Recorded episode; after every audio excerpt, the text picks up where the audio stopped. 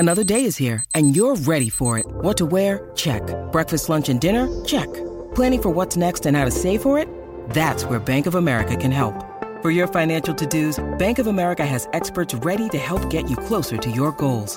Get started at one of our local financial centers or 24/7 in our mobile banking app. Find a location near you at bankofamerica.com/talktous.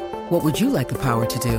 Mobile banking requires downloading the app and is only available for select devices. Message and data rates may apply. Bank of America N.A. member FDIC. This is a day I've been looking forward to for 2.5 years. We're really proud of Timeline. We're going to reimagine Windows. Microsoft is announcing the breakthrough game console called Xbox. We've created a platform attuned to consumers' changing behaviors and an evolving sense of play. We set out to make the best watch in the world. And today, we're introducing Nexus 7. This is it, Xbox One. And we are calling it iPhone. The latest news, the newest products, the biggest names. Welcome to Your Tech Report. Online at yourtechreport.com. Join Mitchell Whitfield and Marc Aflalo for the next hour of Your Tech Report. Welcome to it. I am Marc Aflalo, as always, joined by Mitchell Whitfield. Follow along with us and join us on Twitter. It is at Your Tech Report, Facebook.com/Your Tech Report, our YouTube channel for all our fun giveaways and videos, YouTube.com/Your Tech Report online. An awesome show lined up for you today. We have been chasing down our good friend Frank Lee from LG for quite some time. We are going to talk all about the state of the mobile industry, the new LG G6, but we're going to talk about a lot of topics that surround mobile. That's coming up on this week's show. Plus, of course, the news of the week, the brand new releases from Samsung. Xbox had a new release. The Windows Creators update is out. We're going to get to all the news of the week. But first, I want to welcome Mitchell Whitfield. Mitchell, how you doing? You know, I don't know if I want to join in right now because it took you way too long to get to me. Oh, wow. I just sound like a whiny little guy, didn't I? Oh. That was incredibly whiny. How you doing, man? I'm doing awesome.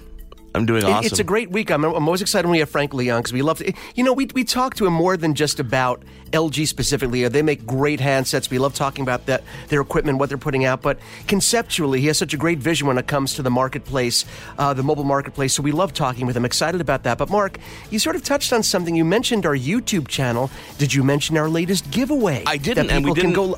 We got to mention that. I know. This is your opportunity to get in on a very cool giveaway for a Fugoo Go speaker. This is now, okay, I need you to tell people about this because I haven't had actual hands-on time.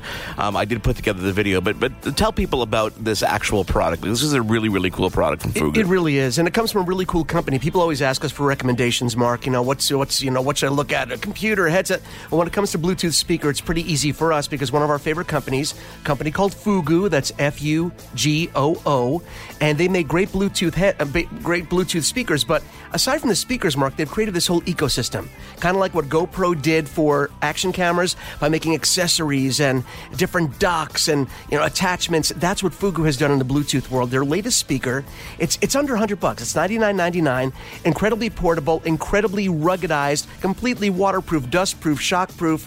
And the sound, as with all Fugoo speakers, Mark, is brilliant. But what makes this one, the Go, is a little special because they're meant to be bought in pairs. So if you buy two of them, you can actually link them wirelessly and have the same music from the same source playing in two different rooms. Or, and here's where it gets really cool, you're going to appreciate this as an audio guy, there's a mode at the press of a button you can set that will allow if you have two of these speakers, you can set them for left and right channel to create true stereo.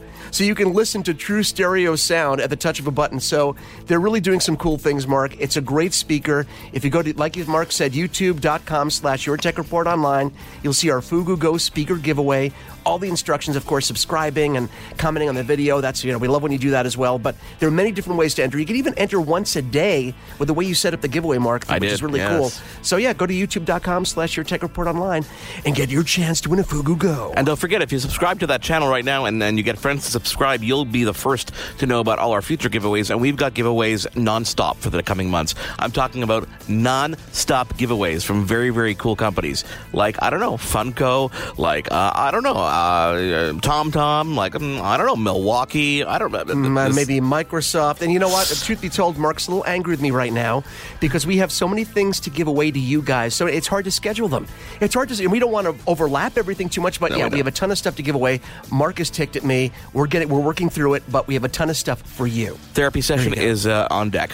Still to come, we're going to take a quick break, come back with all the latest news of the week, as I mentioned. Plus, don't forget, LG's Frank Lee on this week's edition of Your Tech Report. Stick around. There's more Your Tech Report after this. This is Your Tech Report. Welcome back to Your Tech Report. Marc Aflalo and Mitchell Whitfield with you. Follow along on Twitter. It is at Your Tech Report, Facebook.com/Your Tech Report. Our website, YourTechReport.com. And don't forget our YouTube channel for that Fugoo Go speaker giveaway. YouTube.com/Your Tech Report online. Mitchell, a busy week for our friends over at Samsung, finally taking the veil off the brand new S8, S8 Plus. This is a big device launch for Samsung. Let's not forget the exploding battery of our past in the Note 7. We will not speak of it. We said we would not speak of it. And no, we just did. They said they would not speak of it. Yeah, that's true. We didn't say that. We made no such promises. Yeah, we're going to jump right into this, right? I just jump right in. You're going to know? Okay. Here's my first takeaway. First of all, the phones are gorgeous.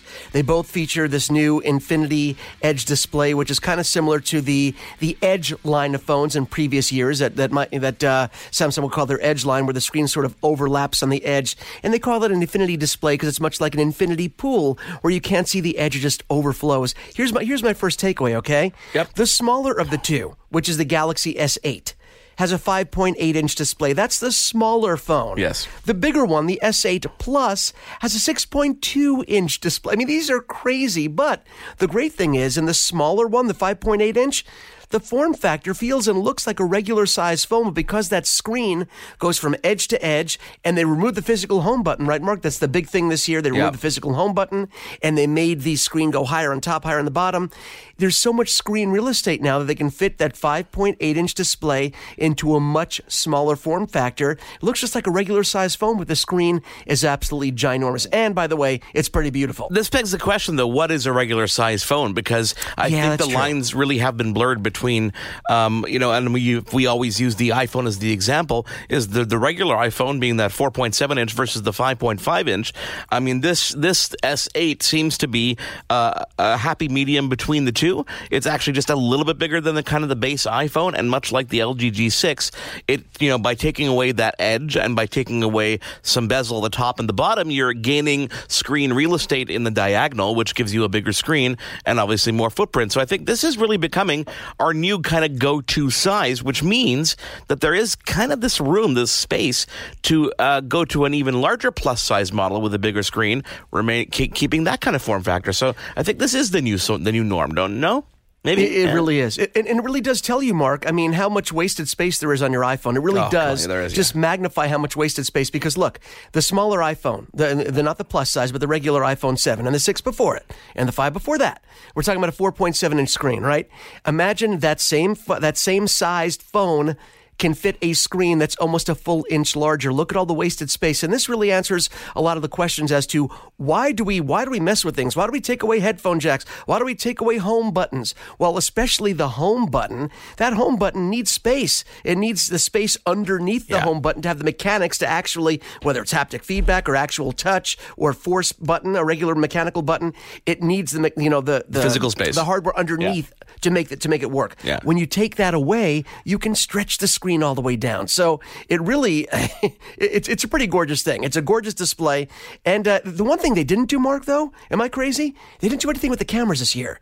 Cameras were not a priority this year, I think. They did not do anything with the rear-facing camera. The front-facing camera got an upgrade because they say that selfies are all the rage these days, which seems to be the trend. Now, the interesting thing about kind of the form factor and that wasted space is that as technology does evolve, we're not seeing it so much on the exterior of the hardware. We are seeing it in, like, the materials. The aluminum is getting thinner, but maintaining its strength, therefore allowing more space. But we're also seeing the miniaturization of all the components and the motherboards and the processes inside. Instead of being a flat kind of, chip, they're able to actually get two flat chips on top of each other, saving even more space, but thinning it out even more. So as things get thinner and thinner and thinner, they're able to make more space in the device to have a larger battery, and also by getting rid of those components, as we talked about, whether it be the headphone jack or that home button or the physical camera, we're able to get gain that space as well. However, this device maintains that headphone jack. It seems to be that they're not going to follow suit with what Apple did last year. Neither is LG and the G6, and they're maintaining their headphone jack on these devices.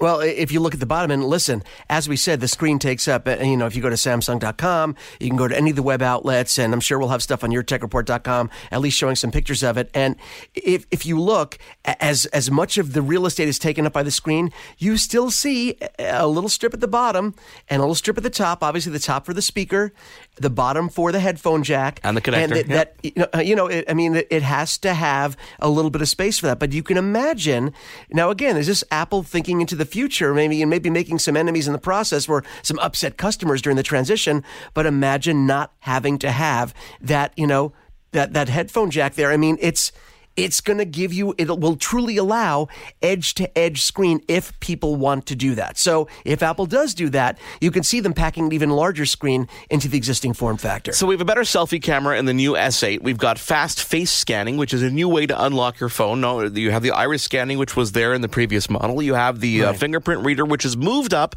to the side of the camera, which is kind of strange because it means that the tendency to get a fingerprint on your camera lens is going to be larger.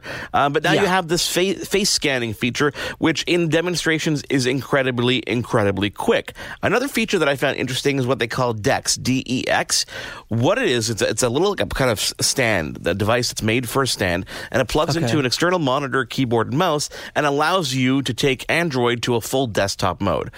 Well, it looks cool. I think the concept is really neat. I don't know if we're really reached the point in stage where people want to be, computing desktop applications on their phone, but it is now available in the new S8. Now, this is not new to the industry. It's new to Samsung. It's the first time they've done it, but I believe it was Microsoft not that long ago, maybe a couple of years ago in their Lumia line, I think it was the 950, 950 XL, that had a dock that allowed you to get a full Windows 10 experience. Now, that might have been more popular because obviously Windows 10 is a more familiar desktop environment for most people. Not that Android doesn't have a good desktop environment. It's just different, and most people are used to using Windows 10, but it's kind of an interesting feature. And for those people that want to, browse the web or have a full desktop experience using their Android device, not having to get a Microsoft-branded phone, it's still a nice little feature to have. But as you said, Mark, whether people adopt it or use it that way, it might just be like an extra thing that people can do that they say, oh, look what you can do, and then never use it, of course. The final new feature on the S8, which really is across both those lines, is the addition of a new button that's dedicated to Bixby. Now, Bixby is Samsung's new virtual assistant. How it works, though, is kind of unclear.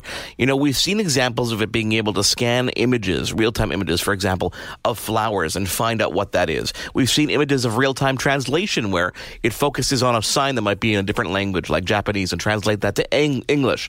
But we have no idea how this really works in conjunction with finding real data on the web. Like, how does it compare to things like the Google Assistant or Amazon Alexa or Siri?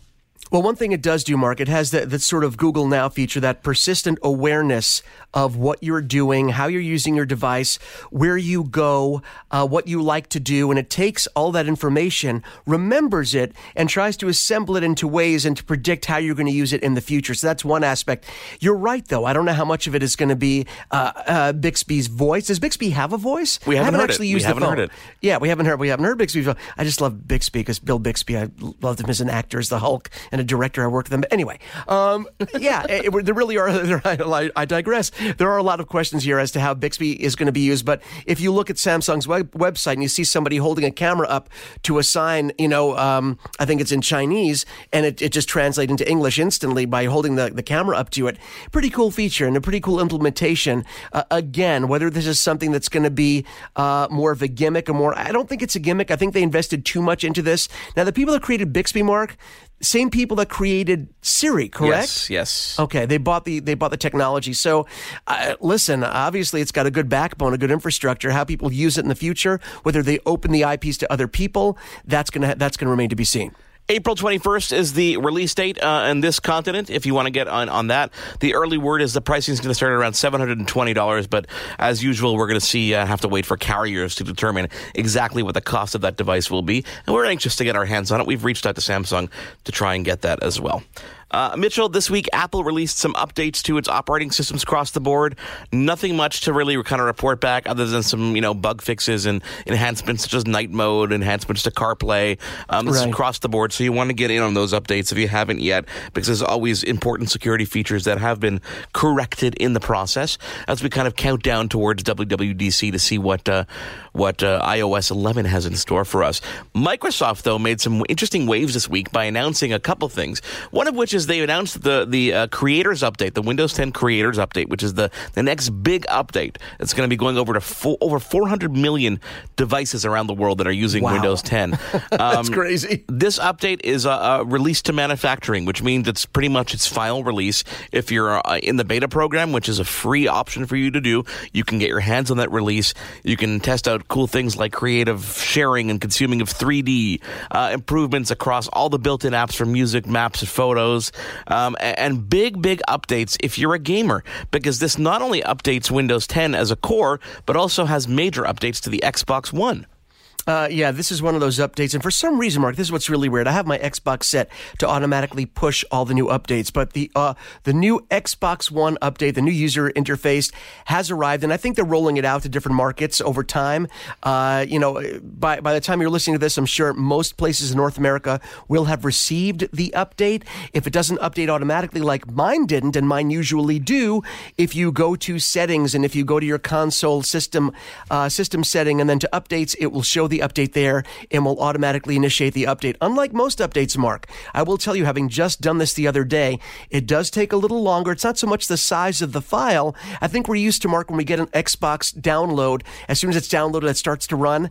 This isn't like that. It does take a little bit more time to download, even with a fast internet connection, because it's coming off of Microsoft servers, and it does take a little bit longer to install. But once it does install, what do you get? Well, normally, Mark, when a refreshed user interface comes out for Xbox, it's a mixed bag, because I'm excited for the new stuff, and I also get a little bummed because basically I get so set and used to the way it worked before, when they start to change things around on the home screen again, well, where is everything now? But I have to say, within an hour of using this new user interface, I was all in. Basically, the home button now, your Xbox button, takes you, instead of taking you home, it takes you to the guide, which is a very quick way of accessing everything on your Xbox One. And one tap of that home button, Mark, also brings up the ability to capture a screenshot, capture a video, and right built into it, you can control the time of the video, meaning if you just hit that button and say, I wanted to record the last 30 seconds or the last full 5 minutes, the controls are right there. Another feature that we're getting is Beam streaming. Beam streaming is now built directly into the user interface. If you want to start streaming a game, it's a button click away. It even will start to build, even if you don't have an account with Beam, Mark, it'll start the streaming and then build an account for you and let you finish setting it up offline afterwards. It's really kind of brilliant. It lets you set up whether you want to have your video recorded, a camera on you while you're recording, record from your headset microphone. It lets you change all the parameters. So if you've ever dreamed of streaming any game you wanted to play on Beam, now you can do it through Xbox One built in. A lot of other little small features built in, little controls, but ways of controlling your Xbox, setting parameters, all the settings you can access much faster. And Mark, you're going to like this. Overall, the speed of the UI, the speed of your Xbox has increased. Navigating through the different layers of the user interface has increased. It's one of these things where they give you new features and they also increase the speed of existing features. Overall, I'm really enjoying it, and I'll have more information on it as we go along, but I'm still playing around with it, and I got to tell you, good update, Microsoft. Did a great job. There's another element of the update called Copilot, which is designed for people with accessibility. Yes. And what Copilot allows you to do is things like pairing two remotes, for example, or actually allowing two people to use two remotes as one, which really enhances the kind of ease of access throughout the whole operating system and the whole gaming experience for those who might have disabilities.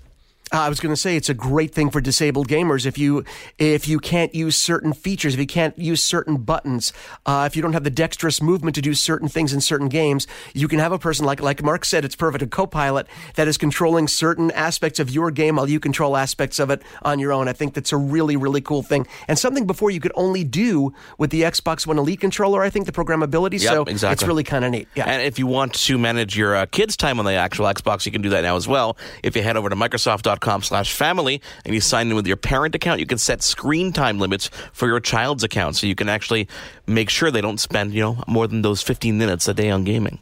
Yeah, two little things I wanted to add, Mark, that people are really going to care about. If you like listening to music, streaming from different sources through your Xbox One, the music player is now built directly in to the user interface. And also, if you're an achievement person and love to see all the achievements, any game that you put in, Mark, any game that you're playing, when you go back to your home screen and pull up the guide, it'll automatically show achievements for that game. But more importantly, it'll show you a list of the achievements you have yet to get on that game. And that happens automatically. So if you love getting achievements and you want to see what you haven't gotten yet, it immediately will show you that list to either make you feel great so you can get them, or make you feel bad about how poorly you've been doing in your achievement search. Yes. Listen, we'll get a bit more hands-on, and you can bring some more feedback over time, because there's way more to discover within these updates, and these updates will be rolling out this fall. Another announcement from Microsoft this week, the Surface Studio, officially international release April 20th, 2017, so more and more of these devices are going to make it to Microsoft stores, for example, in Canada. Hopefully we'll get our hands on one as well, because I really want to play with this more than I have in store. It is Your Tech Report. I am Marc Aflalo in Montreal. Here's Mitchell Whitfield in Los Angeles. We promised Frank Lee from LG. We will deliver Frank Lee from LG. A very cool conversation with the head of communications and marketing over at LG Mobile USA. He's going to talk all about the brand new G6 and all about the mobile front in general. Follow along with us on Twitter. It is at Your Tech Report on Twitter, facebook.com/Your Tech Report, and don't forget to get in on our Fugoo Go speaker giveaway, youtube.com/Your Tech Report online, or head over to yourtechreport.com/contest. We are back in a moment. There's more Your Tech Report after this. Welcome back to Your Tech Report. Welcome back to Your Tech Report. Marc Aflalo and Mitchell Whitfield with you on Twitter. It is at Your Tech Report, facebook.com/Your Tech Report, and youtube.com/Your Tech Report online. Mitchell, let me give you some stats here, okay? Winning an unprecedented 31 awards this year at Mobile World Congress, plus multiple honors from international outlets and publications, there's no doubt that the LG G6 is an absolute home run. Not only is it an absolute home run, but I'm incredibly jealous that I don't have one in my hands right now. Okay, because that's what I really want. Yeah, we can talk about that later. Slated for release, I know the Canadian release is April 7th. We'll let our next guest confirm the U.S. release, but I know that it's already in stores if you want to get your hands on the LG G6. I've had my hands on the G6 for about 3 weeks now. We call it a preview device, and right. I'm telling you, all I can do is rave about it and show it off. And I'm still talking about the phone, Mitchell, I promise. Okay, thank you. Joining us right now is our good friend of the show, Frank Lee, the director of PR for LG. Welcome, Frank. Welcome back. Oh, thank you. Thank you again. It's always a pleasure to spend some time with you guys and top tech and smartphones. Well, you know what, Frank, first off, congratulations on the success of this device launch. How does it make you feel? You got that little tickle inside?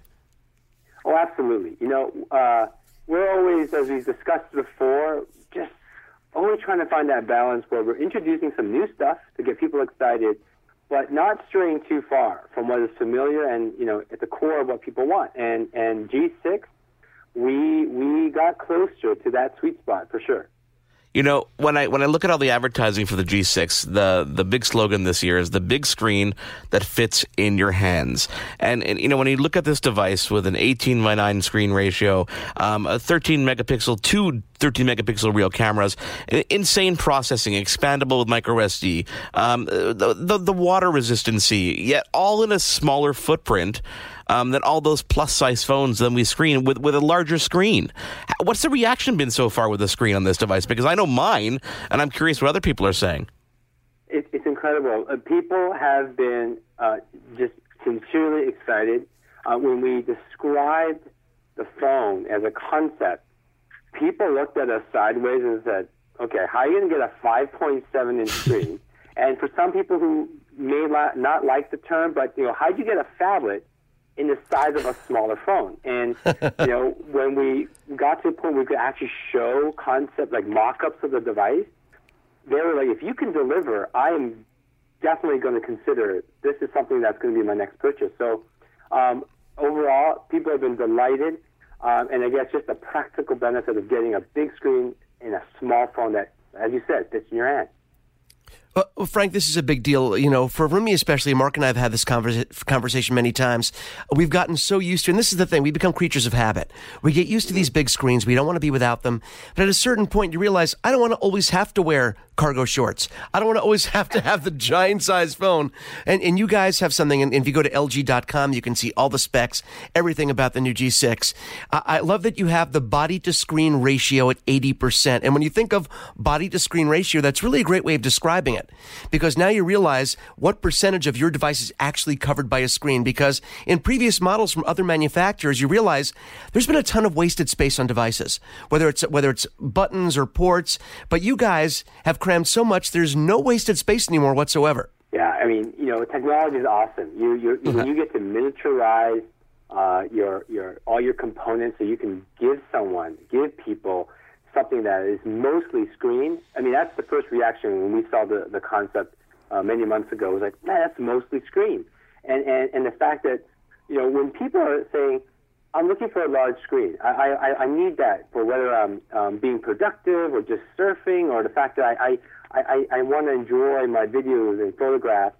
When we had these out, it was a scenario where most of the people we were, you know, testing with, they walked right by the G6. And so, excuse me, did you notice the size of the screen? He says, oh my goodness, I had no idea because it's so small. So you know, there's another communication challenge there, but the benefit is clearly there, and it's being celebrated. Well, Frank, you mentioned just casually something that I want to touch on next, which is something that LG has always been known for, which is putting excellent cameras on their phones, and the G6 is no exception. So tell us a little bit about the cameras here, because now we have twin 13-megapixel cameras on the back of this. That's a lot of photographic horsepower for a device like this. Tell us about it. Yeah, I mean, we live with our... I mean, we're so drawn to taking photos and sharing them. It was clear for us that having dual lenses on the back, a standard angle of like 75 degrees and 120 for the wide angle. The key thing there is with the G6, you're going to get more in, and you're not going to leave anyone out of the shot. And then that's the cue. Now, when you think about people saying, "Oh, why do you bring optical zoom into this thing?" Well, today, based on technology, optical zoom, the best way to do it is take 1.5 steps forward. That's as much optical zoom you're really going to get, where everything's still in, you know, crystal clear. So the fact that we went wide angle and that we made sure that you're not having to compromise on the resolution of the 13 megapixel, but that on the wide, now you do. You don't have to think about that. All it comes down to is what do you want in the shot. You know, the first time I saw two cameras on a device was actually the G5 last year. It was one of the first devices that we saw that had the dual camera system, and we kind of raved about it then. And it kind of brings me to an interesting point, which is when I talk about LG and specifically the mobile devices, I always remind people how, you know, I get this feeling, this vibe that you guys aren't afraid to be the first at something. You know, there's a lot of people out there who wait to see what other companies are going to release and then try to catch up or try to follow what they're doing or use them as a guideline. But you guys have been consistent at launching a device at Mobile World Congress, which is always before anybody else announces their offering.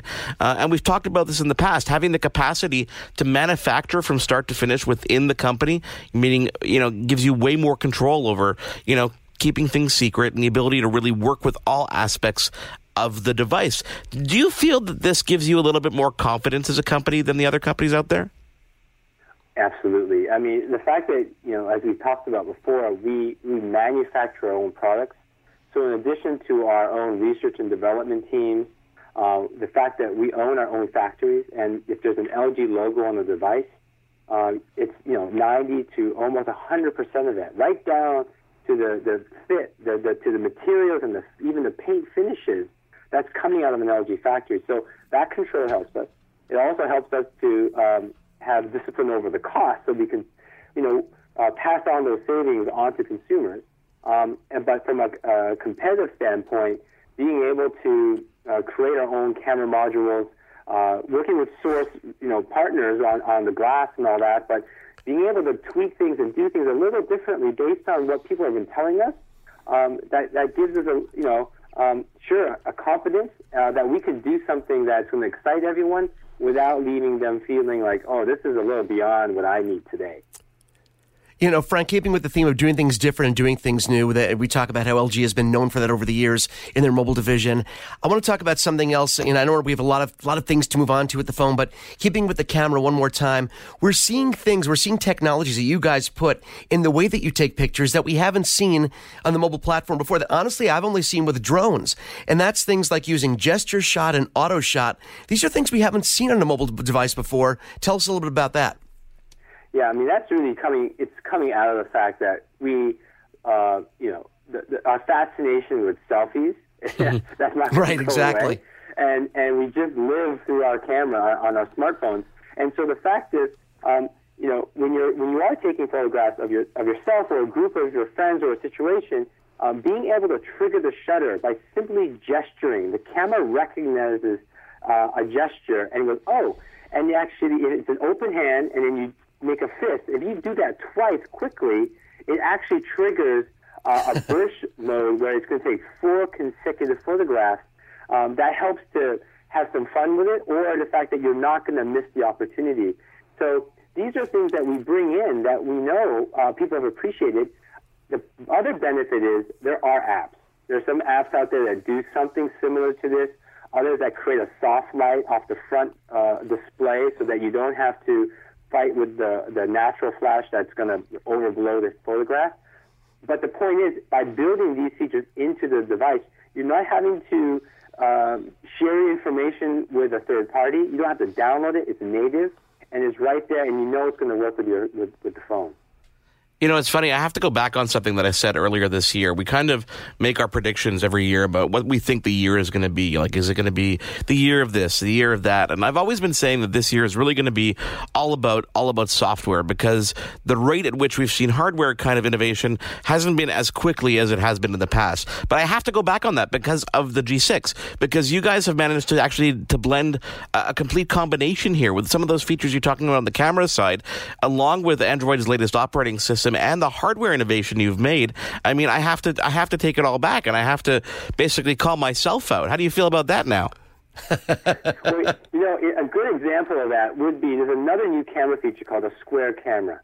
And what that does, it gives you 4 different options of how to take the photograph to take advantage of the increased real estate of the screen and the fact that it is an 18:9, a 2-to-1 display. And so, you know, Instagram definitely opened up the opportunity for different compositions, different sizes and aspect ratio. But the fact is, it's still really built around this 1:1, this square photo. That is built in now into the G6, because exactly half the screen is a square. And so you get to compose a shot, and as soon as you shoot it, there's a preview of the last shot right there, so that you can make the changes in real time without having to leave the camera. Now, this is a really simple software execution, but the best part is a blend of the hardware and the software, because of the way it's designed. The trigger button, if you're using it one-handed, is positioned right there where your thumb would naturally fall on the screen.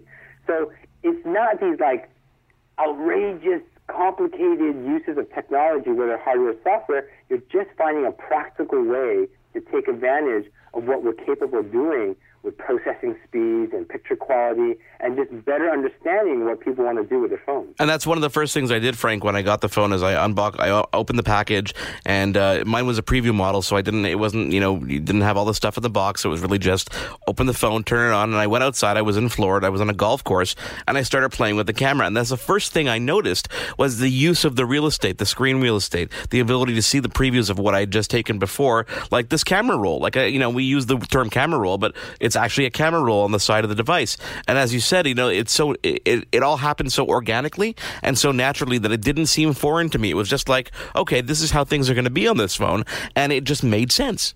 Yeah, it's what a lot of people have been telling us, is that they don't even sometimes notice it and go, it's so convenient. The fact that I would be able to see up to 5 photographs, the last 5 photographs I've seen, so that I could make decisions, and I don't have to leave the camera shooting mode, because moments happen so quickly. And when I make a decision to take that photograph, I want to stay there. I want to be able to still see and get information, but do it seamlessly without trying to learn a whole new way of operating the phone. Well, Frank, full disclosure here, if Marc is being completely honest, the first thing he did after taking the pictures was immediately send them to me. I did. And say, look at the great pictures I got with this G6. Aren't you jealous? And that's exactly what he did. And you know what?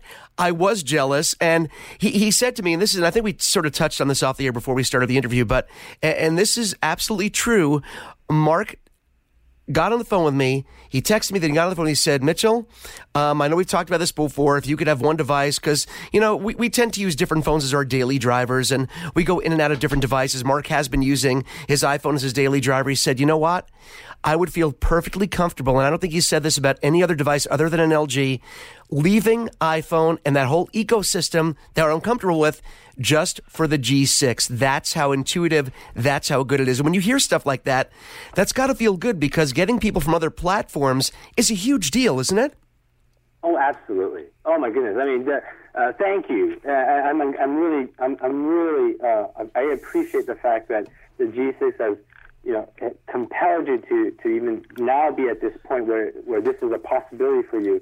To switch platforms, that's a tremendous, and you guys can appreciate commitment to make, a change of ecosystems, a whole change of brands. That's a big deal.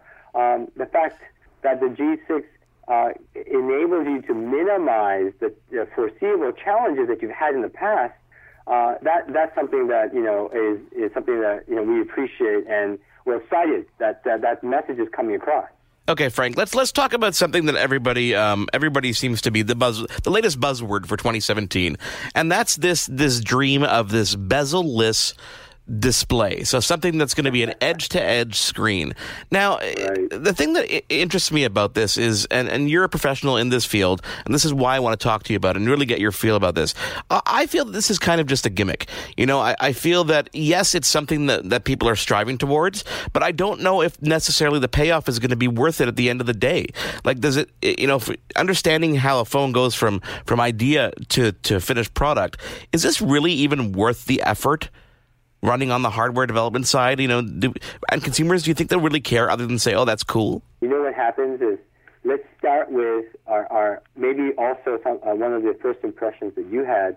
I certainly had, and I mentioned it earlier on this conversation, was that, wow, it's mostly screen. And I think when we look at the television as a parallel, when we are able to remove the excess body, the chassis, the frame, the bezel, that encases or holds up the television screen as we've known it, what happens is that all melts away, and you have this sense that you're closer to the experience. Now we move over to the mobile phone. The fact is, the idea of this television having been the primary screen and the smartphone or tablet at one time, the secondary screen, has gone away. It's flipped over. The primary screen is now your smartphone. We have seen cases where people will spend up to 15 minutes in front of their 55 or 42-inch television and still be watching their program or catching up on binging right on their phone. So that has really compelled us that we want to bring that viewing experience onto the device. And here's the other half of the story. I appreciate your perspective. The other half that could help, you know, balance it out, is that we going to edge is that half step to a new form factor, a whole new definition of what a smartphone will look like and therefore feel like in your hand. So the idea of a rollable, bendable, a slap-on wrist kind of device, those are things that are we strive towards that, and to get there, edge to edge is part of the journey. We need to be able to know that we can have the core technology to do it and the manufacturing capabilities, and then deal with, you know, breakage, resilience. So this is a whole journey to get to this idea of a smartphone may not look like what we've enjoyed up to this point in the next 2 years from now. Let's hold that thought, and let's get back to Frank after we take a quick break. It is Your Tech Report. Marc Aflalo and Mitchell Whitfield in conversation with LG's Frank Lee. We're back in just a moment. Your Tech Report will be right back. Now, back to Your Tech Report. Welcome back to Your Tech Report. On Twitter, we are at Your Tech Report, Facebook.com/Your Tech Report. Don't forget our YouTube channel, YouTube.com/Your Tech Report Online. We continue our conversation with Director of PR for LG, Frank Lee. Frank, we talk about things that we've done in the past and things that we've learned from and how we've grown from there. And that brings me back to the G5, because the G5, we saw this very cool modular system where we were able to swap in the Cam Plus module, and there were various other modules. Obviously, that's gone this year. And I'm curious how hard of a decision that was to make and how it kind of came to be. Yeah, I mean, when we discussed this, the whole vision behind the G5 is built around this concept that you'd be able to enhance or complement a particular way you were going to use that phone at that moment.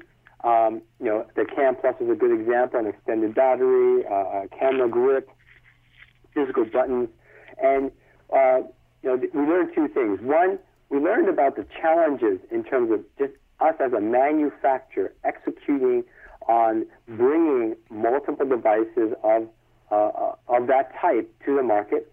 Second, we've also learned that when we actually had these concept devices out and ready for the next round, people were telling us, you know what, I do like this. And that when you first told me the concept, man, I was excited about it. But you know what, well, how about you focus on the key things that I want my smartphone to do? And that's one of the things that came out of that was water resistance and dust resistance are now things that are expected in the premium, smartphone. So that was about parity for us. And then the cameras, going back to bringing, okay, let's continue to work on the camera performance. And they said, why would I have to compromise between megapixels between these two lenses?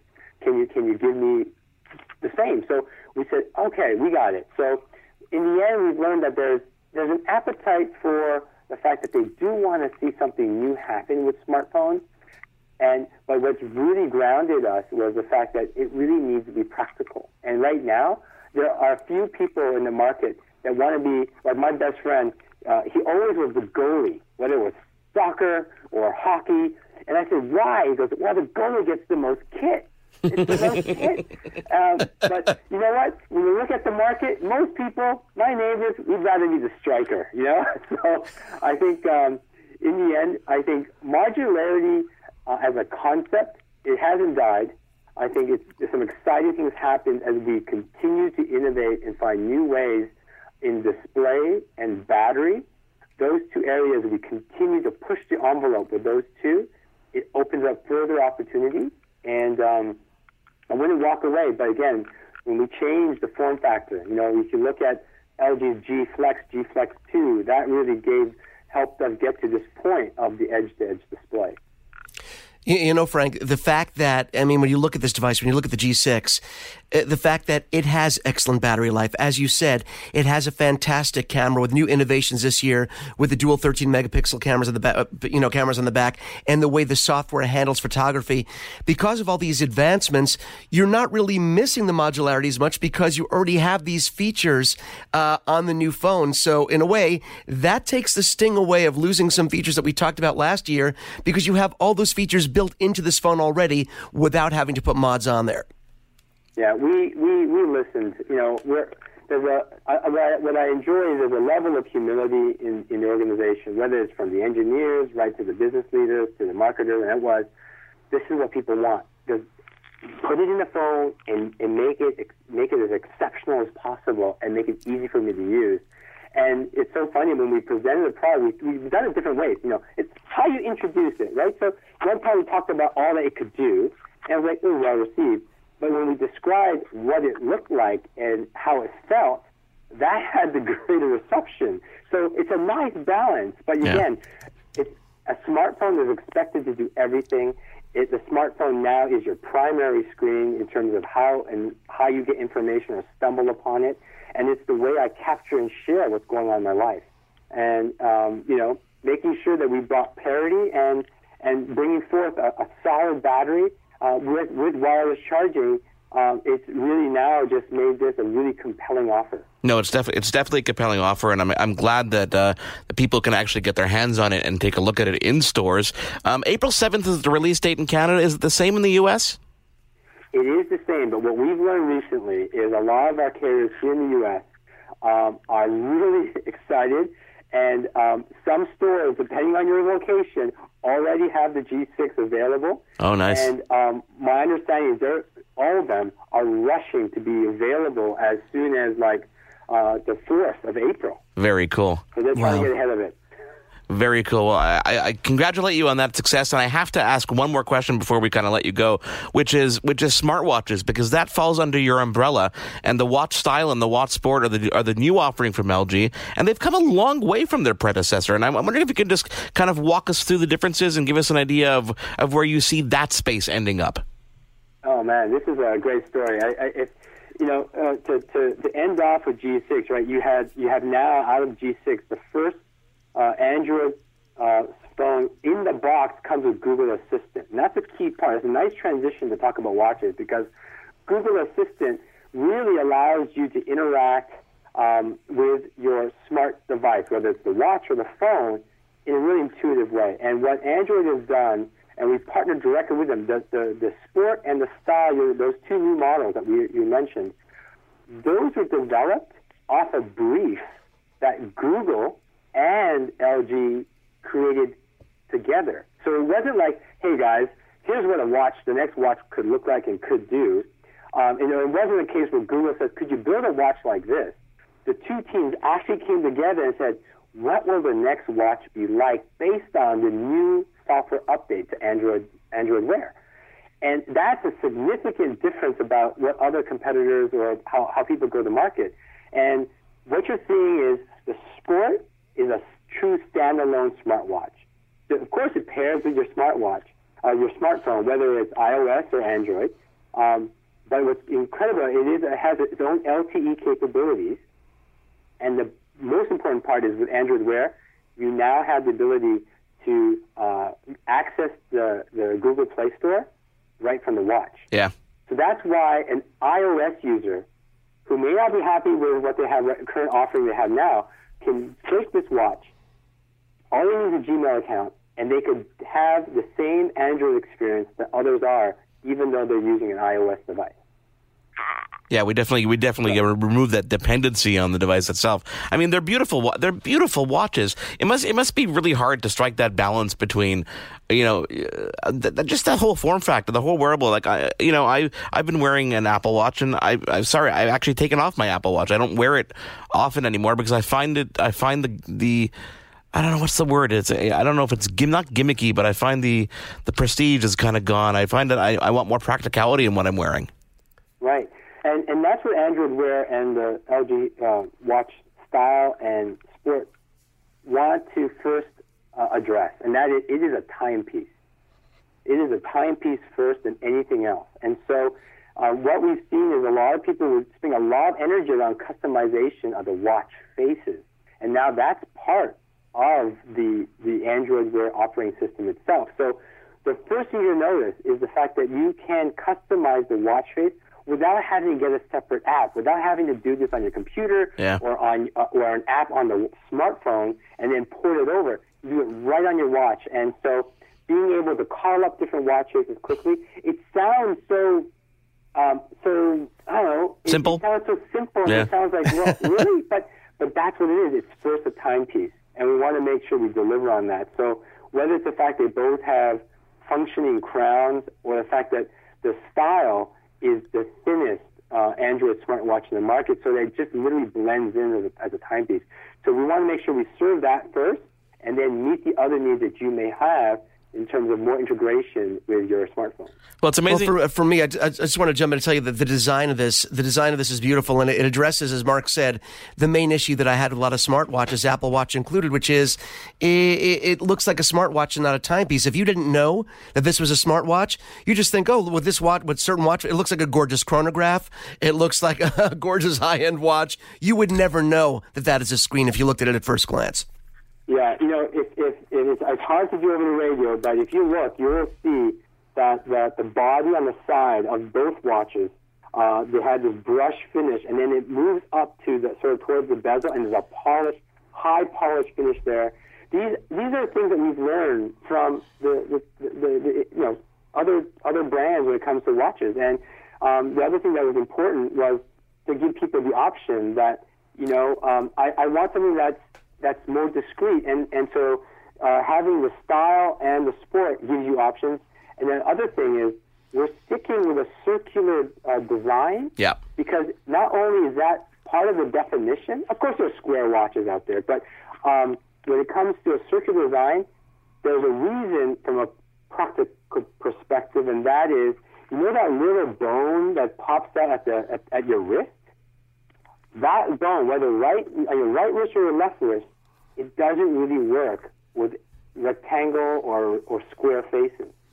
And that was, we stumbled upon this speaking with other watch brands.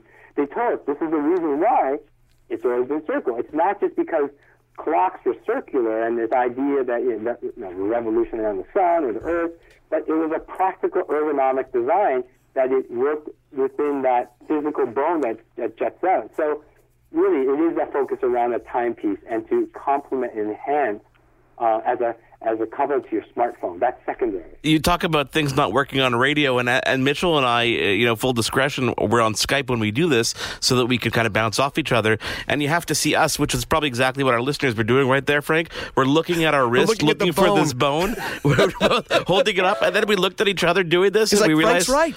We realized that's right, and that's how stupid we look. Look, it's that right. But you know what? This is why we have a YouTube channel where we can send people to our YouTube channel to obviously experience the smartwatches. When I ask you to send me one, and Frank, you know, it's so fun. It's you know, it's unfortunate that we only get to catch up once a year, and we'll try to you know, reduce the time between it. But it's also kind of fun to do that because we see where we were a year ago today and how much we've evolved from that point, both as company. And this is why we love talking to you, because what we think is going to be 10 minutes ends up being, you know, a 2-segment, half-hour interview, more than just your products, but also talking about your ideas and the concepts about these devices and where you as a person and as a company see them going. So we thank you so much for taking the time to always be with us, and we always look forward to our chats with you. Oh, my pleasure, and I love social media. I love the fact that there's so many different ways to engage, and I took note of that little hint there, so stand by.